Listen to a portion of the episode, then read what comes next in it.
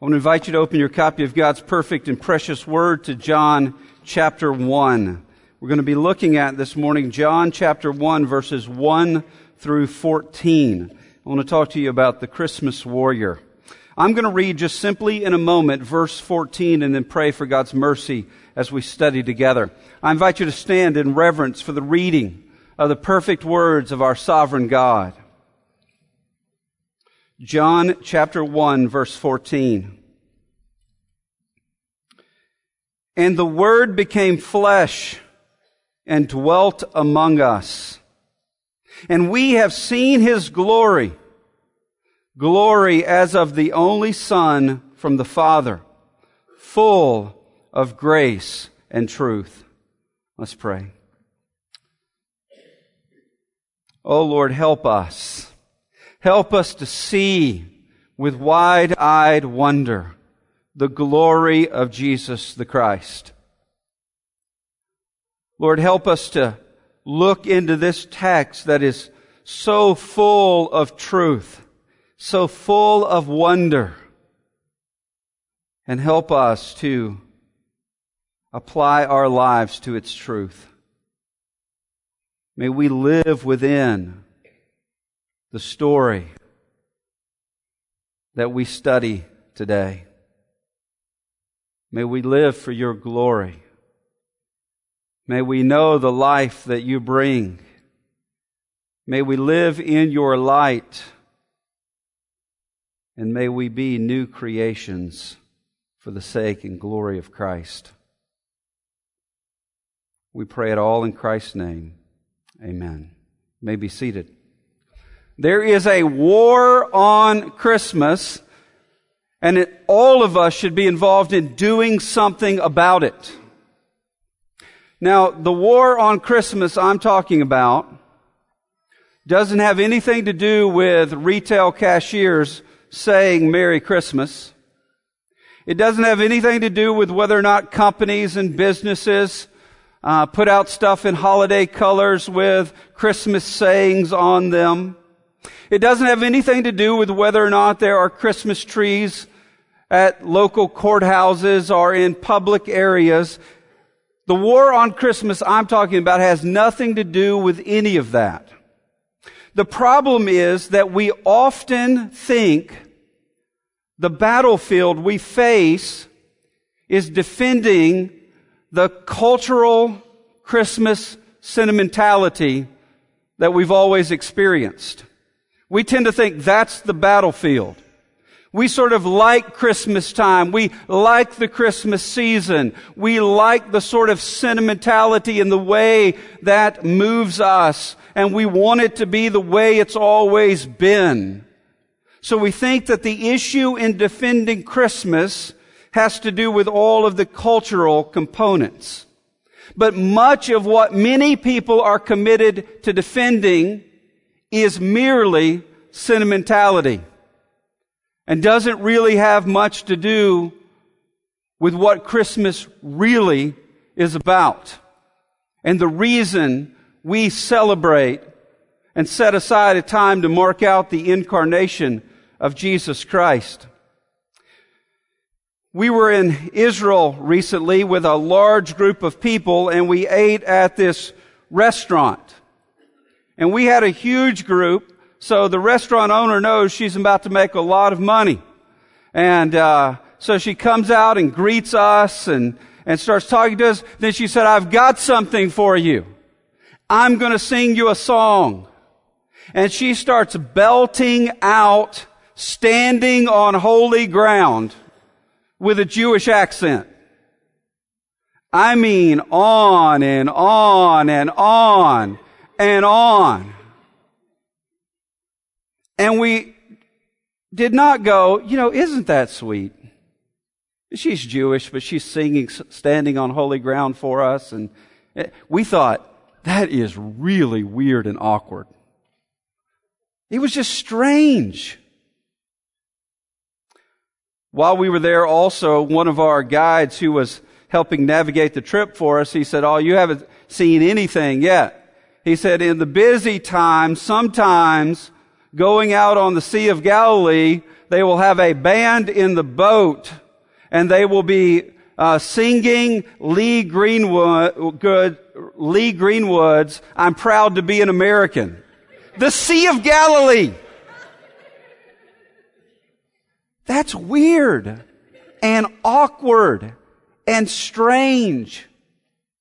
It is not moving that somebody who is perhaps Jewish or perhaps even Muslim is singing that song. Why are they singing it? They will say whatever we want them to say if we will keep coming and spending money. Is there really something noble about a Walmart cashier who claims to be an atheist saying Merry Christmas? I think it's a false battlefield. In fact, I think that it really is often a way of distracting us from the real battlefield. Because when we draw up those battle lines, we can always be the good guys. But the real war on Christmas is that we often do not think Christmas is war. That's the real issue.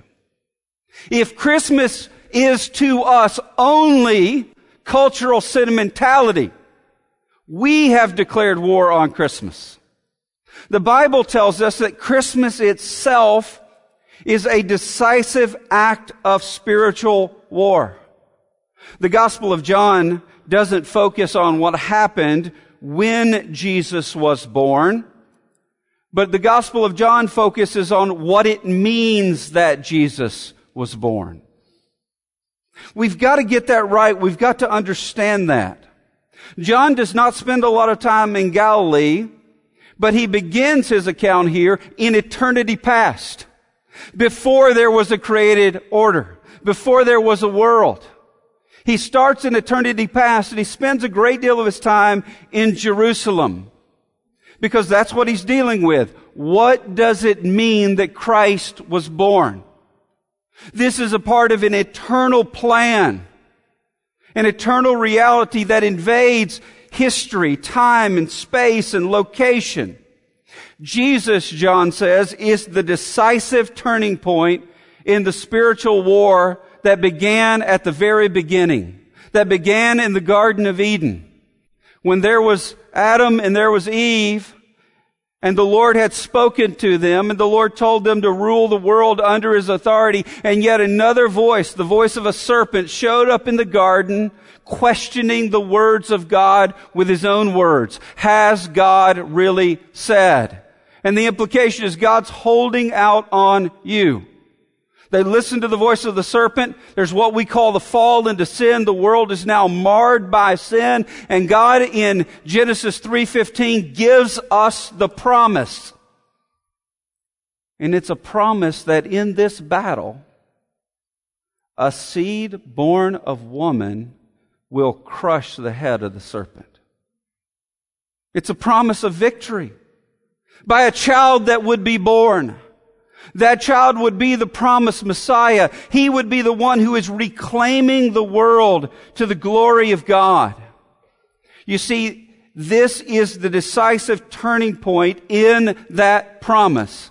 A seed will be born of woman. At Christmas, we celebrate the birth of Christ, and we are celebrating the fact that that seed born of woman has come. Victory is sure. He came that he might die on a cross, and he is raised from the dead.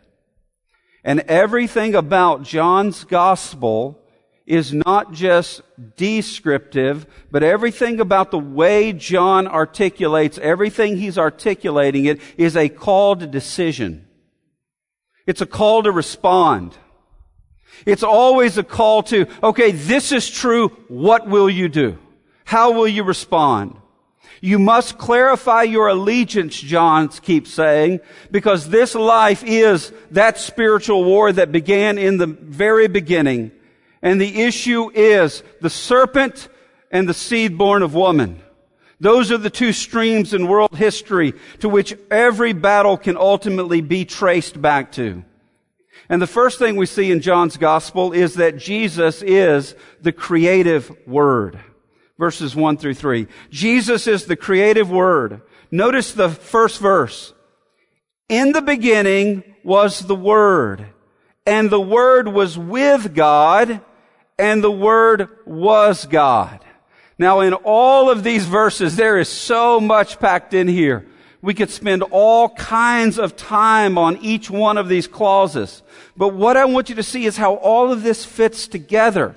Immediately, if you are familiar with your Bible, in the beginning.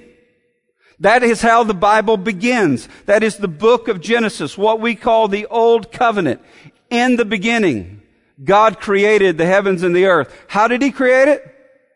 By His Word. He spoke. Verbal fiat. God speaks and there it is. So the Bible begins in the beginning. And now we come to the Gospels, this new age that God is bringing to pass in Christ, and we see in the beginning again. But in the beginning was the Word. And we see that this Word is connected to the creative Word in the very beginning. In fact, it is Him who was involved in the creation in the very beginning. And now here this word is. It's not clarified who this is until we get to verse 17 and it says that this word who was in the beginning is Jesus Christ or Jesus the Christ. That the word that was there before there was a world is now in the world and his name is Jesus. In the beginning, you see, Jesus is the agent of a new creation. Jesus is bringing about a new world. He is reclaiming the old fallen created order by bringing about a new creation. Ultimately, when he consummates his kingdom, it's called the new heavens and the new earth, the cre- new created order. Jesus is the agent of that new creation. Why does there need to be a new creation? Because the old one is fallen. It's marked by sin and rebellion. In fact, the Bible refers to it as the present evil age, whose God is the devil, the, the serpent, the evil voice from the very beginning. The reason there needs to be a new creation and there needs to be one who comes and brings about a new creation is because the old one is fallen and the old one has declared war on the God who created in the very beginning. In the beginning was the word, the, the logos. It's just simply a word that means uh, um, speech word. Here it means divine word, divine self-revelation. In the beginning was the Word, and the Word was with God, and the Word was God, meaning that the Word he's speaking of here has the same character, the same quality, the same essence of God, because the Word is God. And yet we see the glory of the triune God, Father, Son, and Holy Spirit. But here it's talking about the Word Jesus, who is uncreated. He is the divine creator. The Word is the creative Word. The Word is revelation. The Word is the prophetic Word. The Word is the living Word, the personal Word, the divine Word. The Word that was there before there was a world. Jesus is the ultimate revelation of God. Look with me at verses 2 and 3. He was in the beginning with God. All things were made through him, and without him was not anything made that was made. All things were made through him, that is through the Word, through Jesus, who is the Christ the Word of the Father who is a person. The one who comes as the ultimate revelation of who God is, is a person. His name is Jesus. He is the one in the very beginning when there was no created world who helped speak the world into existence, order the world, bringing order out of chaos, bringing light to darkness, giving life in a world that knew no life. He is the one who is the agent of doing that in the beginning. And now here we see, as we've already read in verse 14, that the Word becomes flesh and dwells among us. Now, I want you to notice that the key to it all is not rationalism and it's not mysticism. That is rationalism, the idea that, that logic is sovereign. The idea that, that uh, thinking is sovereign. But it's also not mysticism. That's the idea that experience is sovereign, even ununderstandable experience. There's some state beyond rationality that you go to. It's not rationalism. It's not mysticism, but rather the key is a person. That's totally different. Jesus is not merely an idea. Jesus is not merely a worldview. Jesus is not merely some ecstatic experience. He is a person. And the person who created the world in the very beginning, a world that reveals God, is the one who is in the world birthing a new creation who, him, who in himself, in his person, is the ultimate revelation of God. Think about what this means. You know, sometimes we see someone, we observe them from a distance, we watch what they do, and somebody may say, you know, uh, but we've never spoken to them. We've just sort of observed them. We can say things about them. They're about this height. They have this color hair. It seems that they like to do this. But if somebody came to us and asked us if we knew them, we would say, I know about them, but I don't know them. Why? We don't consider ourselves actually knowing someone until we communicate with them, until we talk with them. It's only through communication it's only through uh, uh, words that we really know someone. We can know about someone from observation, but when we talk to someone over an extended period of time, we can say, I don't just know about them, I know them. Now, think about what Christianity is calling you to. It's not calling you merely to an idea. It's not calling you merely to observational facts about the new creation. It's calling you to see everything about the new creation through the lens of the person of Jesus, who is the Christ. It all stands or falls with Him. Do we know Him? Yes, He communicated it to us from the very beginning. The entire created order streams His name. And yet, we don't really know Him until we know Him through the promised Son, Jesus, the one in whom we come to faith, the one in which we know salvation. When we know Him, God has given us His Word. And God has given us His Word in the incarnation of Christ, in His very person. But I want you to see this. Notice how this event is decisive in the spiritual battle that we all face. Our only hope is in a new creation. You have no hope in your ability to reform yourself. You could clean yourself up, and if it were possible, never sin again. But you've got the problem that you've sinned in the past. You can't clean yourself up enough. You can't morally reform. It's not an idea. You don't just sort of, I think I'll start singing Christian songs and that'll make me a Christian. It doesn't work that way. What you need is a new creation, a new world that God is birthing. And who's He filling it with?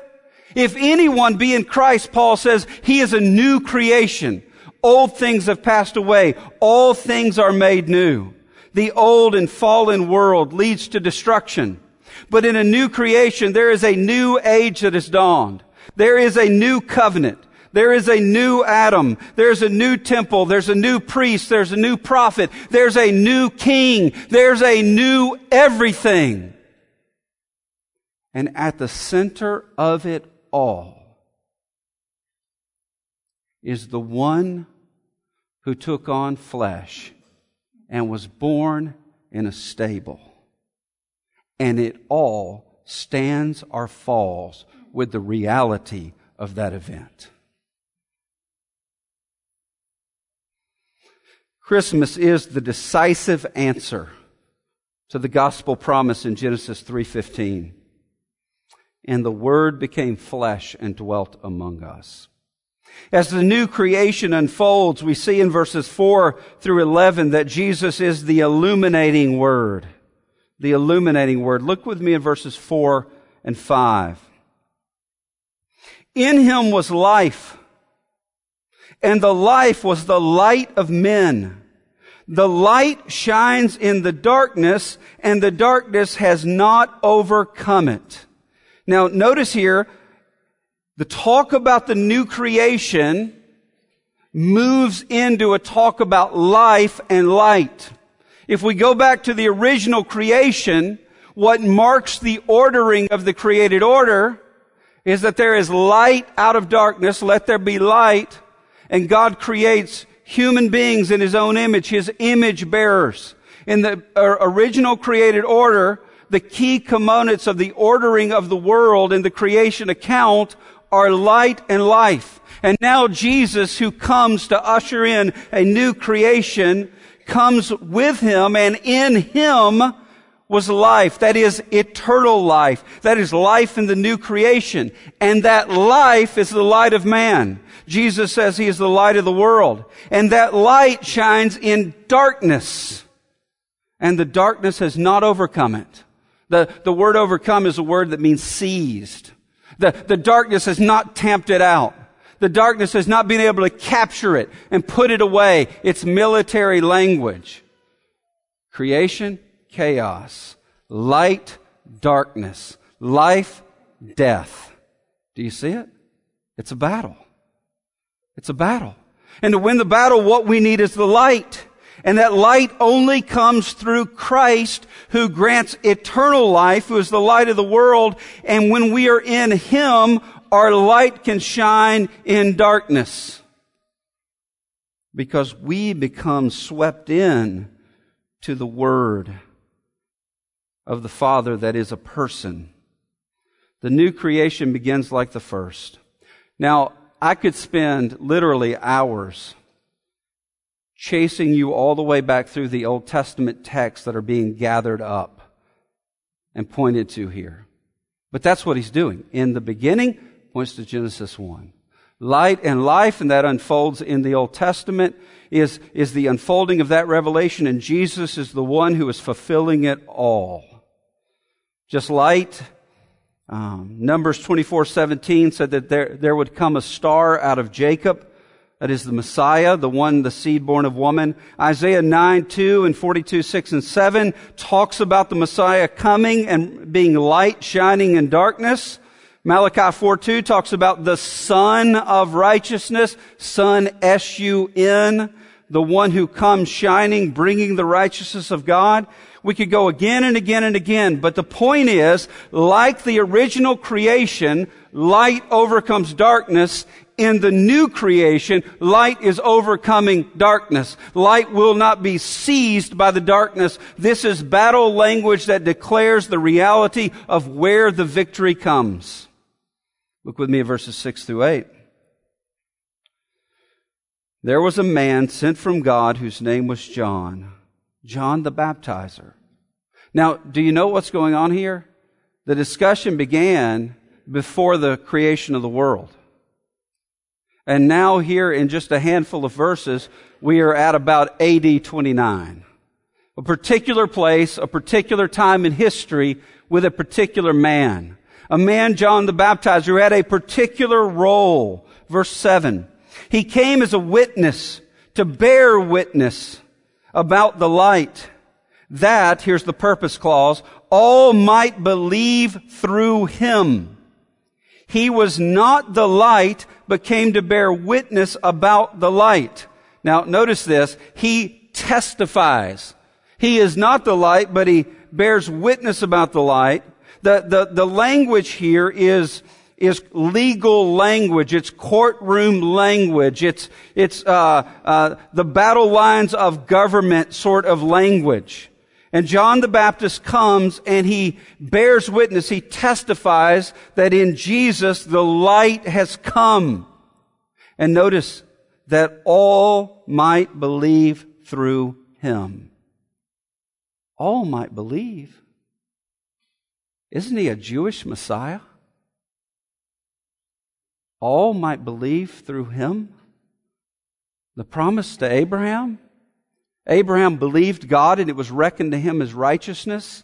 And those who would come after him, who would be as many as the stars in the sky, yeah, Jews and Gentiles.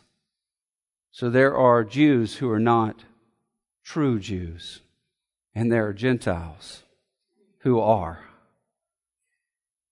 Those who believe in him, those who know the eternal life, those who are derivative lights in the world to the glory of Christ. Notice the call to decision. How will you respond? He has been borne witness to. How will you respond to the testimony? Will you believe that He is the one in whom there is eternal life? Will you believe that He is the light of the world? Will you believe and live for this new creation that its King? You know, I've only been in total darkness a few times in my life. One time I was in a cave in Tennessee and they cut out all the artificial lights and it was totally dark. And the tiniest amount of light uh, was absolutely liberating. You wanted any sort of light. Jesus comes into the darkness of a fallen world and he is the light. And all who follow him by faith have the opportunity to witness to him and be derivative, reflective lights of him in the world. Look at verses 9 through 11. Beginning in verse 9, the true light. Now that's a particular language there that is pointing to Jesus as the Messiah as the one who fulfills the original promise. The true light, which gives light to everyone, was coming into the world. He was in the world. The world was made through him, yet the world did not know him. He came to his own, and his own people did not receive him. Now, John has this habit of emphasizing things by repeating over and over. He's repeated life, he's repeated light, he's repeated the word, and now he repeats the world. So this one who came into the world, the word that became flesh and dwelt among us comes into the world. He invades the present world, the present evil age, and he comes bringing light. And though he comes with the true light, the light from which all other light reflects, though he comes, he is largely, at least in the beginning, rejected. So as he brings the new creation and the light of the new creation, there are those who refuse to believe the testimony of John and the testimony of Jesus himself. And it says he came to his own, meaning the Jewish people, and his own largely did not believe him. Now notice how it works. New creation, life, light, believe, all right? Now, think about that. The new creation comes into the world, the fallen creation, the fallen created order. It comes bringing life that is eternal life, life that is qualitatively different than life in this world. It comes with light, it's used six times, and the key is believing in the one who is the true light, like Abraham, having it reckoned to you as righteousness. But notice the call to decision. He was in the world and he made the world, and the world did not know him. Sobering words. He came to his own, and his own did not receive him. Do you see how these are words of conflict? These are words of battle. These are the battle lines of Christmas. Creation, life, light. The only alternative to creation, the new creation, is the chaos of the present fallen creation. Eternal life, the only uh, alternative to that is the reality of eternal death. Light, the true light, the only alternative to that is the reality of darkness. Here we have it. Without what we celebrate at Christmas, there is only chaos, death, and darkness. But Jesus did come. He was the promised Messiah. He was the true light. And because of him, even in the midst of the present fallen order, there is new creation, eternal life, and true light. This is the battle of Christmas. This is the battle that, that we've got to fight, that we've got to root ourselves in to know what we are really saying when we say these words and when we sing these glorious songs. And stop falling for all kinds of superficial things that allow us to have a self-righteous sort of platform and paint ourselves as the good guy. We all get swept into sentimentality instead of reality all the time. The truth is, the person at Walmart who says happy holidays to you needs the gospel.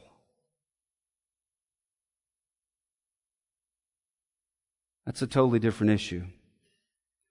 The new creation has come to the old, and the light of the world is shining and in verses 12 through 14, it paints the picture of Jesus as the personal word.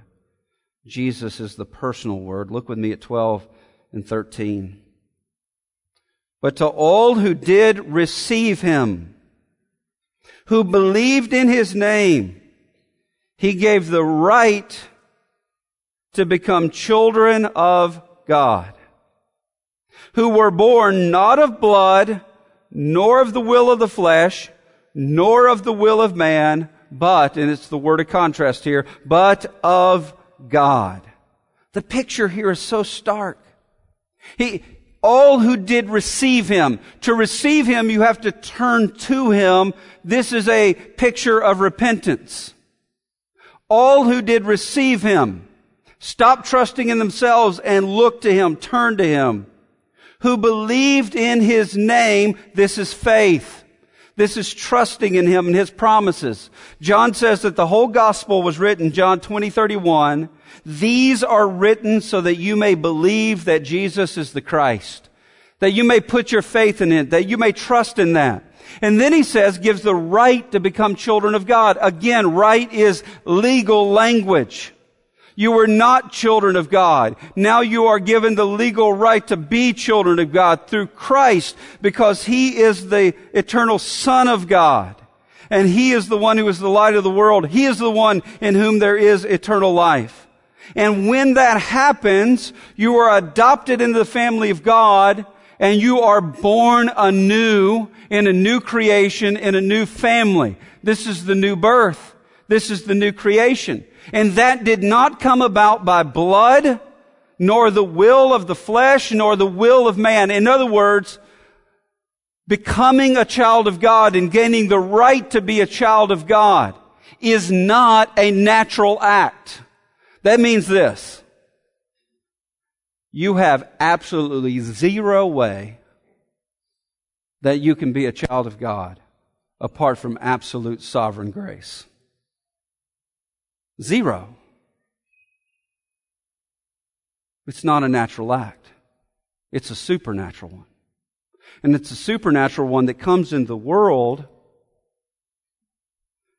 with the promise embodied in Jesus, the Son of God who takes on human flesh. He says, not of blood, nor of the will of the flesh, nor of the will of man, but of God. But this is what God is doing in the world. God is creating this new creation and filling it with people that are new creations, people who have repented and believed and who are adopted in the family of God by sovereign grace. The call here is to decision. You can receive or you can reject. You can believe or you can be faithless. You can be a child of God or you can be an orphan. The language here is language that people, some people think of themselves as children of God by birth, by ethnicity. Particularly here, the tendency of somebody who's Jewish to think, I am a child of God because I was born a child of God. But he is saying here very specifically that though all people are created in the image of God, that to be a child of God in the way it's talking about here, a part of a new family, in a new order, in a new creation, with a new king, only comes by faith, no matter your ethnicity, no matter your background. In fact, the glory of God is being magnified in the diversity of ethnicities and backgrounds who are brought into that family. And that's what God is doing in the world. Look at verse 14. And the Word became flesh and dwelt among us.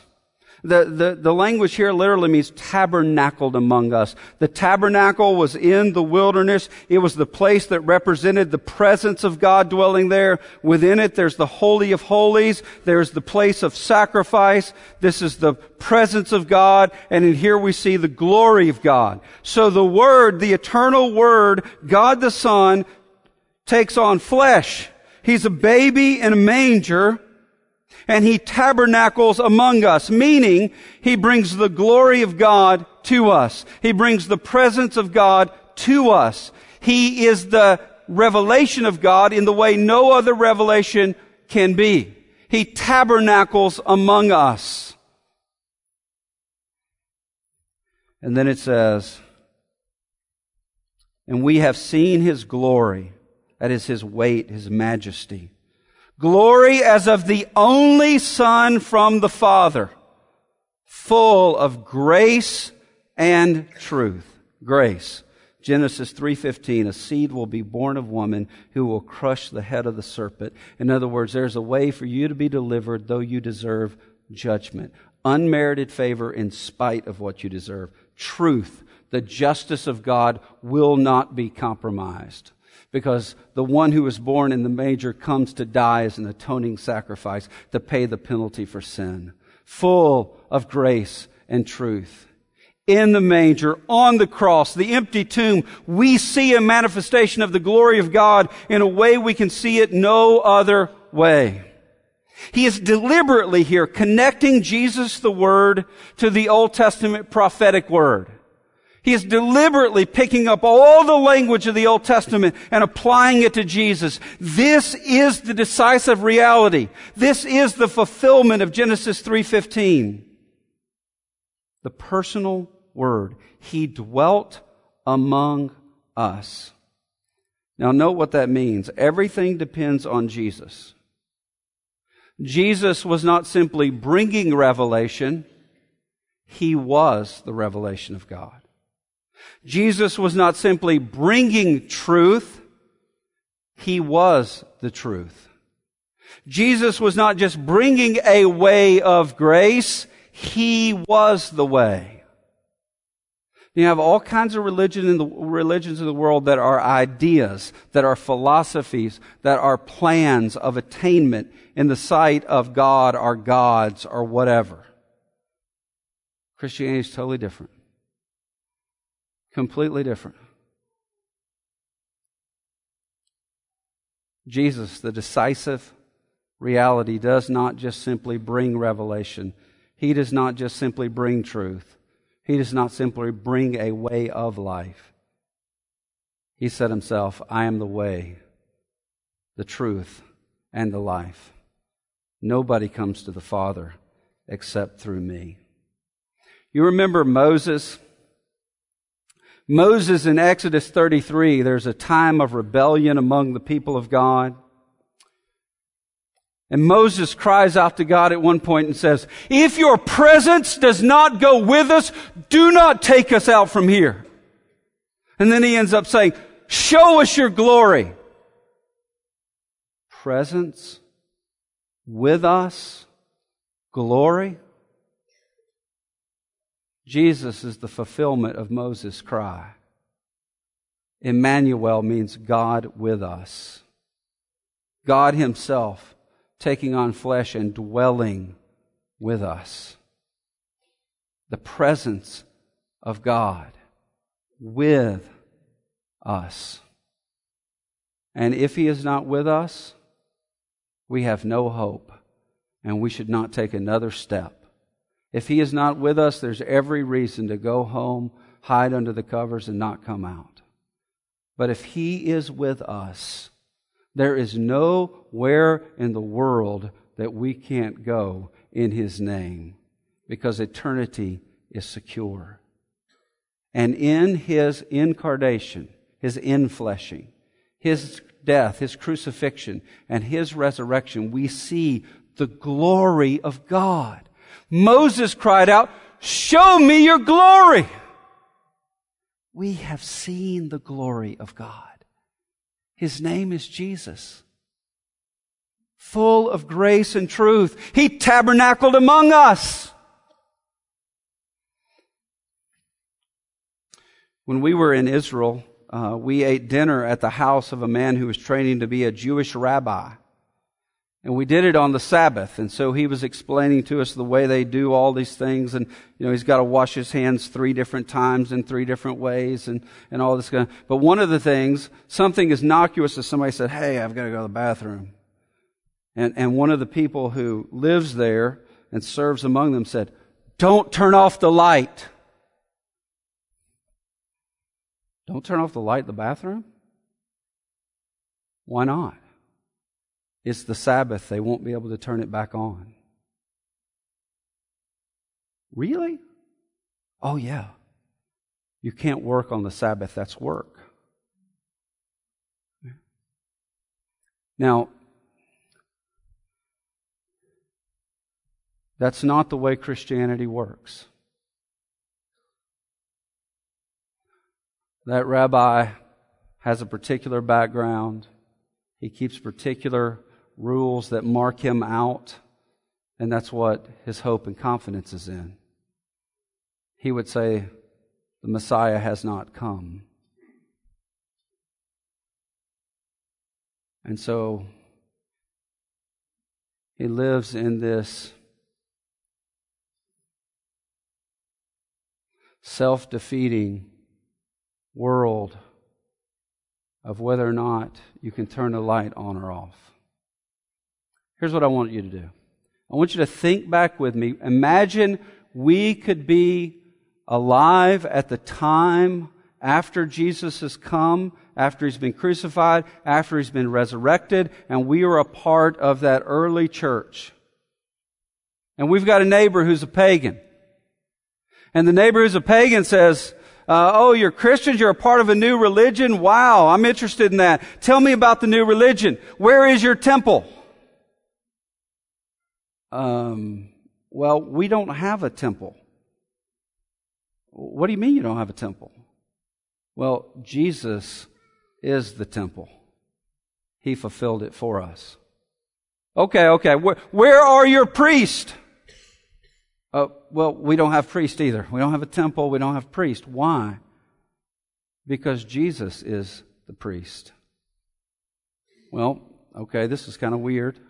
But, uh, okay, what kind of sacrifices do you offer your God? Well, Jesus was the sacrifice. He's paid the debt in full. Now, do you see that? Jesus is the temple of God, the presence, the glory.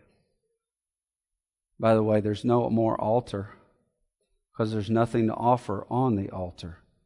The final, all sufficient sacrifice has come.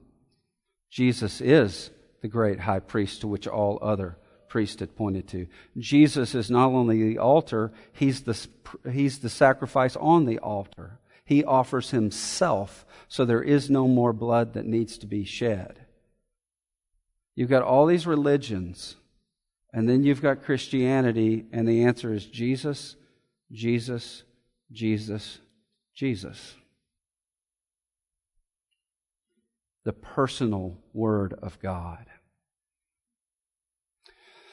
Christmas is war on chaos, death, darkness, and the orphan crisis.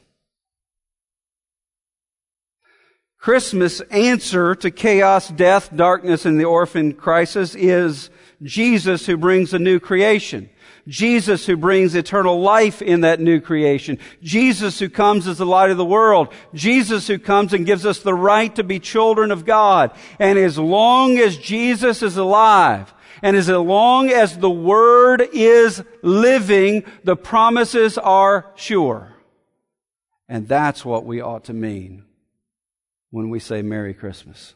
Let's pray.